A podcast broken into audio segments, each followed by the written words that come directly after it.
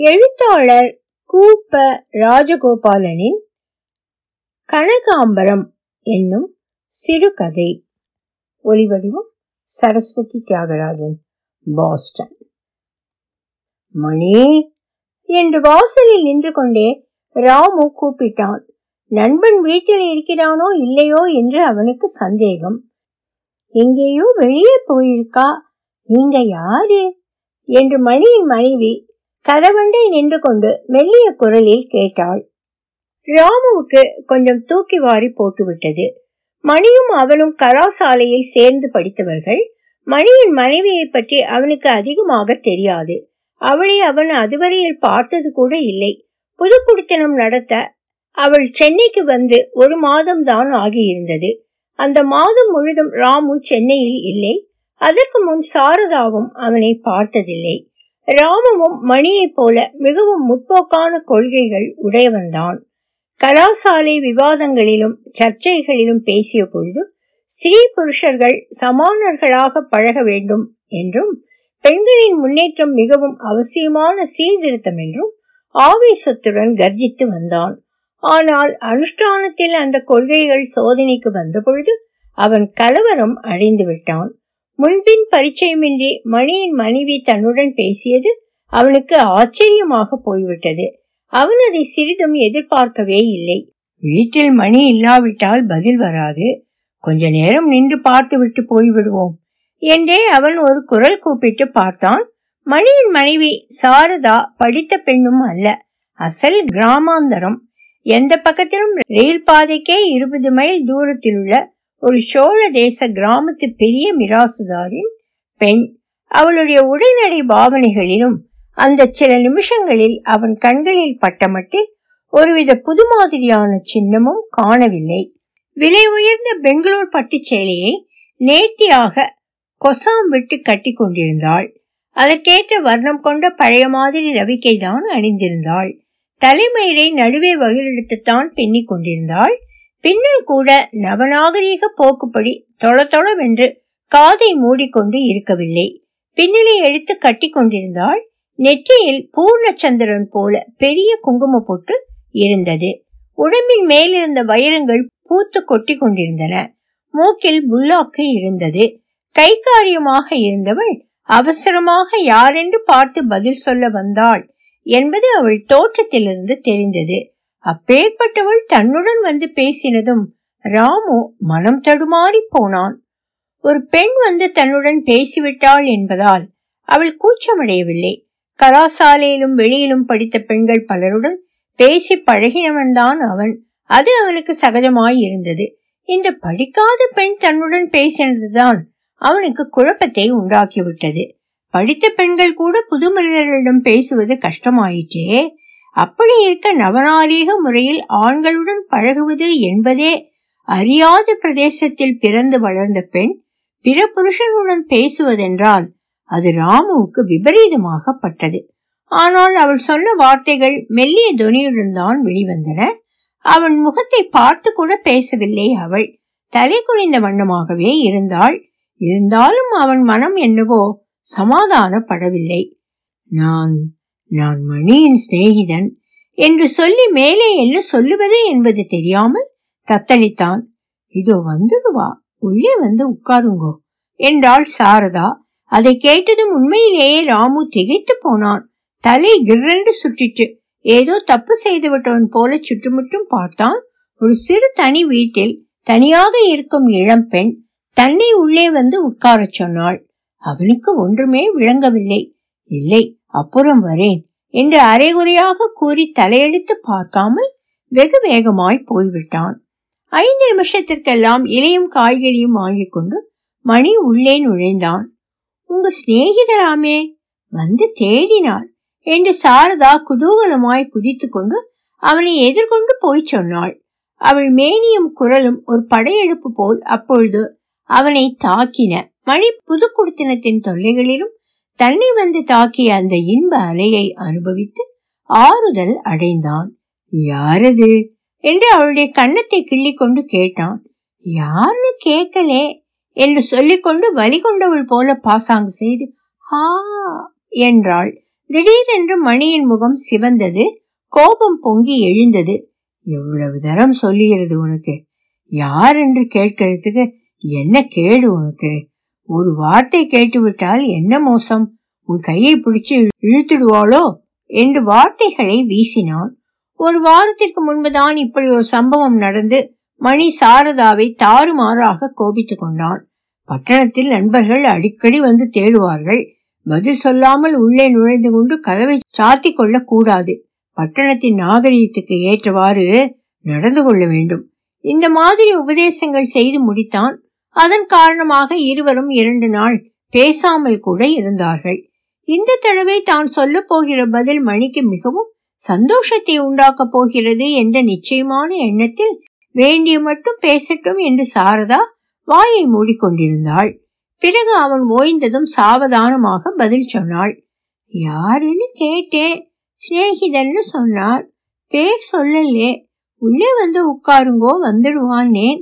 அப்புறம் வரேன்னு போயிட்டார் சாரதா ஆவலுடன் மணியின் முகத்தை கவனித்தாள். அதில் எவ்விதமான சந்தோஷக்குறியும் தோன்றாததைக் கண்டு அவள் முகம் சுண்டி போய்விட்டது. சடக்கென்று திரும்பி உள்ளே போய்விட்டாள். மணியோ அந்த மாதிரி பதிலை அவளிடமிருந்து எதிர்பார்க்கவே இல்லை. முதலில் அவனுக்கு முகத்தில் அடித்தாற்போல் இருந்தது அவள் பதில். பிறகு தான் சொன்னதற்கு மேலாக அதியாக அவள் நடந்து கொண்டு விட்டது.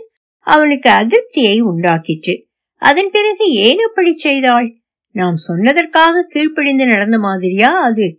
அல்லது என்று கொஞ்சம் அவன் மனம் தடுமாற ஆரம்பித்தது. எல்லாம் சேர்ந்து அவன் வாயை அடக்கிவிட்டன. சாரதாவும் அவனை சாந்தப்படுத்தவோ பேச்சில் இழிக்கவோ முயலவில்லை. அவளுக்கு கோபம்.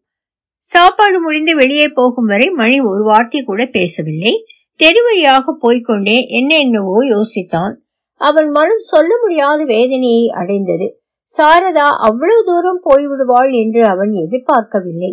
படித்த பெண் அம்மாதிரி செய்திருந்தால் அதிலொன்றும் விசேஷம் இராது. ஒரு கிராமாந்தர பெண் முகம் தெரியாதவனை உள்ளே வந்து உட்கார சொன்னது மிகவும் அநாகரிகம். சிநேகிதன் என்ன நினைத்திருப்பான்? என்ன தைரியம் இந்த பெண்ணிற்கு என்றோ அல்லது சுத்த அசடு என்றோ நினைத்திருப்பான் அல்லது இம்மாதிரி யோசித்துக் கொண்டே போய்க் கொண்டிருந்தான். எங்கேயோ போய்விட்டு திரும்பி வந்து கொண்டிருந்த ராமு தெருவில் மணி எதிரே வருவதைக் கண்டு மிகவும் சங்கடமடைந்தான். அப்பொழுது மணியைக் கண்டு பேசுவதா வேண்டாமா என்று கூட அவனுக்கு சந்தேகம் வந்துவிட்டது. வீட்டுக்கு வந்திருந்ததாக சொல்வதா வேண்டாமா? அவன் மனைவி சொன்னதை சொல்வதா வேண்டாமா? இப்பேற்பட்ட பிரச்சனைகள் எழுந்தன. ஒருவேளை மணியின் அனுமதியின் பேரில் அவள் அவ்வளவு சகஜமாக பேசியிருந்தால் சரியாய் போய்விடும். இல்லாவிட்டால் தான் சொல்லுவதால் அந்த பெண்ணின் அசட்டுத்தனமோ அல்லது அறியாமையோ மணிக்கு கோபத்தை உண்டாக்கினால்? அவர்களிடையே பெருத்த மனத்தாங்கல் ஏற்பட்டால்? யார் கண்டார்கள்? மனித சுபாவம் எது வேண்டுமானாலும் நினைக்கும். அந்த மாதிரி மனஸ்தாபத்திற்கு தான் காரணமாக கூடாது. அவள் தானாக மணியிடம் முழுவதும் சொல்லி இருக்கிறாள் என்பது என்ன நிச்சயம்? சொல்லியிராவிட்டால் அசட்டுத்தனம் ஆபத்தாக அல்லவோ முடியும். இவ்விதம் எண்ணியவனாய் ராமு சடக்கென்று ஒரு சந்தில் திரும்பி மணியின் கண்ணில் படாமல் தப்பினான். ஆனால் அன்று காலையில் நடந்த சம்பவத்தை தன் மனத்தை விட்டு அகற்ற அவனால் முடியவில்லை. அந்த பால்வடியும் புதுமுகத்தின் களங்கமற்ற பார்வை தடங்கல் திகைப்பு பயம் இவை அற்ற அந்த தெளிவான சொற்கள். இதோ வந்துடுவார் என்றாள் அவள். அதில் என்ன நேர்மை என்ன மரியாதை? இன்னும் தன்னை உள்ளே வரும்படி அழைத்ததில் என்ன நம்பிக்கை?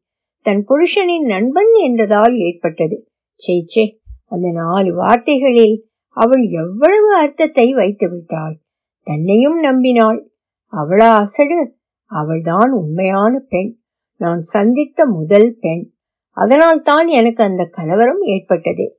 மணியை மாலையில் கண்டு அவரிடம் சொல்ல வேண்டும். இந்த மாதிரி எண்ணிக்கொண்டு ராமும் நடந்தான். ஆனால் தான் முதலில் அந்த பேச்சை எழுப்பதற்கு முன்பு நிலைமை எவ்வாறு இருக்கிறது என்று அறிந்து கொள்ள வேண்டும் என்று தீர்மானித்தான். மாலை ஏழு மணிக்கு சென்றால் அவன் நிச்சயம் வீட்டில் இருப்பான் என்று எண்ணினான். மாலை ஆறு மணி இருக்கும். சாரதா வீட்டு காரியங்களை செய்து முடித்துவிட்டு அறையில் தலையை வாரி பின்னிக்கொண்டு உட்கார்ந்திருந்தாள். பக்கத்தில் ஒரு தட்டில் தொடுக்கப்படாத கனகாம்பர புஷ்பங்கள் எதிரே முகம் பார்க்கும் கண்ணாடி ரிப்பன் சீப்பு வாசனை தைலம் முதலியவை இருந்தன. உள்ளே நுழைந்த மணிக்கு இவற்றையெல்லாம் பார்த்ததும் ஏதோ ஒரு ஆத்திரம் பொங்கிக் கொண்டு வந்தது. என்ன பூவென்று இதை நித்தயம் வாங்கி தலையில் வைத்துக் கொள்கிறாய்? என்று அவன் அவளை நினைத்து கொண்டு உரலை இழித்தான் ஆனால் கனகாம்பரத்தை தான் அவன் சொல்கிறான் என்று நினைத்து சாரதா அந்த சந்தர்ப்பத்தில் அவனது பட்டண நாகரிகத்தை இடித்து காட்ட வேண்டும் என்று தீர்மானித்தாள். பட்டணத்திலே எல்லோரும் இதைத்தானே வச்சுக்கிறா? சங்கீத வித்வத் சபையில கூட இதைத்தானே தலை தாங்காம வச்சுண்டு வந்தா? என்று சாரதா சொன்னாள். எல்லாம் பட்டணத்திலே செய்யறாப்புல செய்யணும்னு யார் சொன்னது? அப்படி கட்டாயமா? பட்டணத்து பெண்கள் மாதிரி தான் இருக்கு. அவர்கள் வைத்துக் கொள்கிற கனகாம்பரமும் வாசனை இல்லாத பூவை எங்கேயாவது தலையில் வைத்துக் கொள்வதுண்டா? காக்கரட்டான் பூவை தலையில் வச்சுக்கிற பெண்களுடைய வாழ்க்கை ரசனையும் அப்படித்தான் இருக்கும். நீங்க தானே நான் பட்டணத்து பெண் மாதிரி இருக்கணும்னே. இல்லாட்டா உங்களுக்கு வெக்கமா இருக்கும்னே என்று சாரதா மணியின் முகக்குறியை ஜாகிரதையாக கவனித்துக் கொண்டு கூறினாள். அதுக்காக மூணாம் மனுஷனை போய் ஆத்துக்குள்ளே வந்து உட்காருங்கிறதோ? என்று மணி ஆத்திரத்தில் கொட்டிவிட்டான். சாரதாவின் முகம் சட்டென்று மாறுதல் அடைந்தது. என்ன கிராமாந்தரமானாலும் அவள் பெண். அளவு கடந்த கோபத்துடன் மணியின் முகத்தை ஒரு நிமிஷம் ஏறிட்டு பார்த்தாள். அவன் எண்ணங்கள் அவன் முகத்தில் அவளுக்கு பட்டவர்த்தனமாக தெரிந்தன. தனக்கு தன் பெண்மைக்கு அவன் செய்த அவமரியாதையை அறிந்தவள் போல அவளுடைய முகத்தில் ஓர் ஆழ்ந்த வெறுப்பு குறி தோன்றிற்று. பாதி போட்ட பின்னலை அவிழ்ந்து முடித்து கொண்டு கனகாம்பர பூவை தட்டுடன் அப்படியே எடுத்து அலமாரியில் வைத்துவிட்டு சமையல் அறைக்குள் போய்விட்டாள். இந்த மகத்தான கோபத்தின் முன்பு மணி அயர்ந்து போனான். அடிபட்ட நாய் போல மௌனமாக அறைக்கு போய் நாற்காலியில் உட்கார்ந்து கொண்டு ஒரு புத்தகத்தை படிப்பதாக பாசாங்கு செய்தான். ஏழு அடிக்கும் சமயத்தில் ராமு வந்தான். மணி கலகலப்புடன் பேச முயற்சி செய்தும் பயன்படவில்லை. வந்ததும் வராததுமாய் ராமு மணி நான் காலையில் வந்திருந்தேன். நீ எங்கே போயிருந்தாய்? என்றான். நீயா வந்திருந்தாய்? என்று கேட்டுவிட்டு மணி மௌனத்தில் ஆழ்ந்தான். மணி எனக்கு ஏற்பட்ட ஆச்சரியத்தில் என் பெயரை கூட சொல்ல மறந்து போனேன். ராமுவின் தொண்டை அடைப்பட்டது மணி தலை குனிந்து கொண்டான். அவனால் பேசவே முடியவில்லை. நண்பர்கள் இருவரும் சில நிமிஷ நேரம் மௌனமாக உட்கார்ந்திருந்தார்கள். ராமு நிலைமையை ஊகித்து விட்டான். திடீரென்று எழுந்தான். மணி நான் போய்விட்டு வருகிறேன். இதை சொல்லத்தான் வந்தேன். இங்கேயே சாப்பிடேன் ராமு. இல்லை இன்று வேண்டாம். இரவு சாப்பாடு பேச்சில்லாமல் முடிந்தது. ஜன்னல் வழியே பாய்ந்த நிலவை கவனிப்பது போல மணி ஏங்கி போய் உட்கார்ந்து கொண்டிருந்தான். சாரதா பால் டம்ளரை எடுத்து வந்து மௌனமாக நீட்டினாள். அதுவரையில் அவளுடைய முகத்தை பார்க்க கூட அவனுக்கு தைரியம் வரவில்லை. அப்பொழுதுதான் தலையெடுத்து பார்த்தான். அவள் முகத்தில் தோன்றிய துக்கக்குறியை கண்டு அவன் பதறி போனான். எழுந்து அவள் தோளை பிடித்து கொண்டான். சாரதா என்று சொல்லி மேலே பேச முடியாமல் நிறுத்தினான். வேண்டாம் என்று சாரதா அவன் முகத்தை தடவினாள் நான் சொன்னது என்று மணி தன் மரத்தை வெளியிட ஆரம்பித்தான். கனகாம்பரம் எனக்கு பிடிக்காதே. நீங்கள் சொன்னதில் தப்பென்ன? என்று சாரதா பெண்களுக்கென்றே ஏற்பட்ட சாதுரியத்துடன் பேச்சை மாற்றிவிட்டாள். ஒலி வடிவம் சரஸ்வதி தியாகராஜன் பாஸ்டன்.